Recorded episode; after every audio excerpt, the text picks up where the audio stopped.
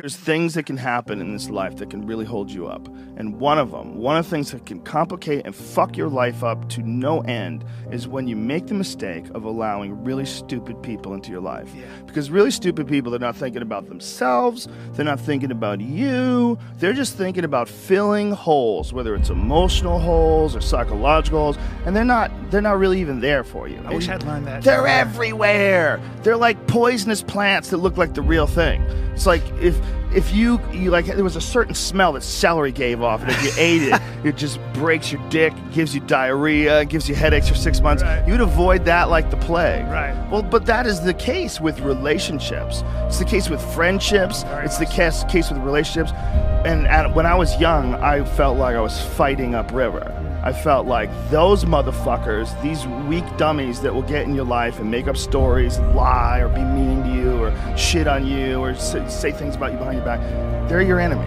But that took, for me at least, it took some. I had to, I had to develop that understanding on my own. I had to develop the understanding of like when to do it, when to not, when to be kind to people, and when to like to try to genuinely let someone know that you can't listen to this anymore. You know, like listen, I, I'm sure you're a nice guy, but here, this is my take on this, and this is why I don't like discussing these things. Whereas if I was 23, I would have been like, dude, please shut the fuck up. You're killing my brain, you fucking dummy.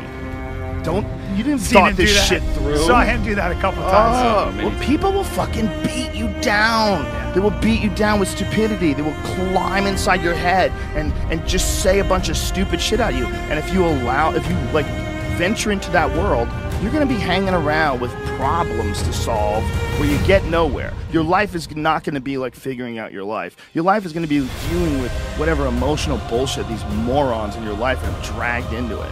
And instead of like supporting each other and helping each other and evolving together, you're in this constant weird stream of conflict with the person that you're friends with. Yeah, I think he's mad at me, man. I don't know what the fuck I did, but you know, he's got a bug up his ass lately. Like, you know those type of people? Yeah, yeah. And they start conflicts, and then, hey, Bobby thinks you're mad at him. I mean, I don't know what you want to do.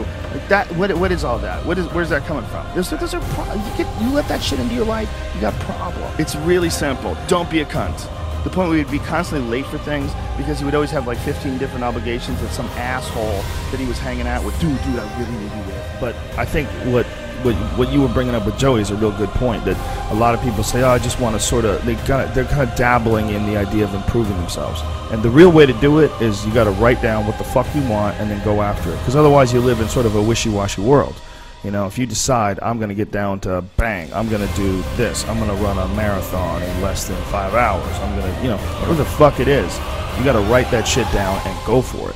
What I tell people is the best advice that I, I've ever uh, heard, the best advice I ever came up with, is that live your life like you're the hero in your movie. And right now is when the fucking movie starts and your life is a shitbag disaster, like every fucking Arnold Schwarzenegger movie where he wakes up and makes a blender full of pizza and ice cream, and that's what he, you know what I mean? Those guys where they're like on the brink, they put the gun in their mouth and they put it down because they see a photo of their daughter.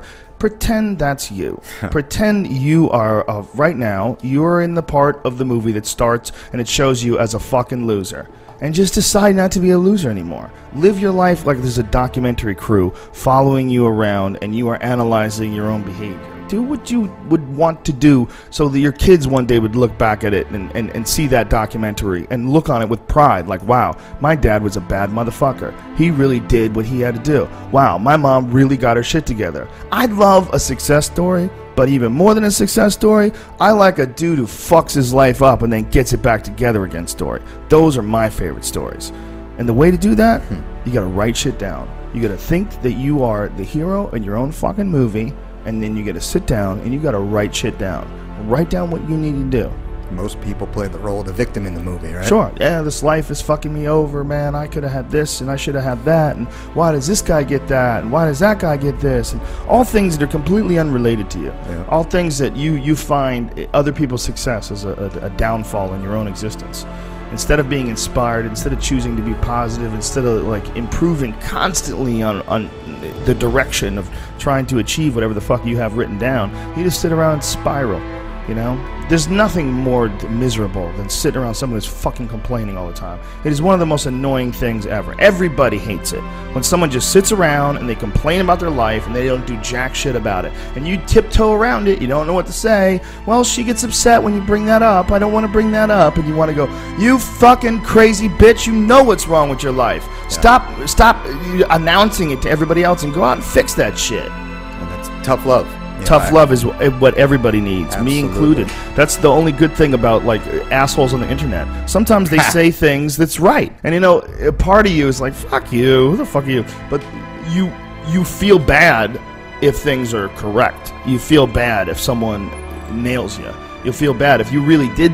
If you didn't do anything wrong and someone acts like a cunt, it's just like they look like a crazy person. Like, you have to be able to have that honest assessment of yourself, and the only way you can do that is you're taking account of yourself all day long. You're taking account. You're writing down what the fuck you need to do. You're doing it. You have a, a mindset that you want to maintain throughout the day. Don't let the world maintain your mindset. You choose what mindset that you are going to maintain. And I fucking do that for sure. That's it.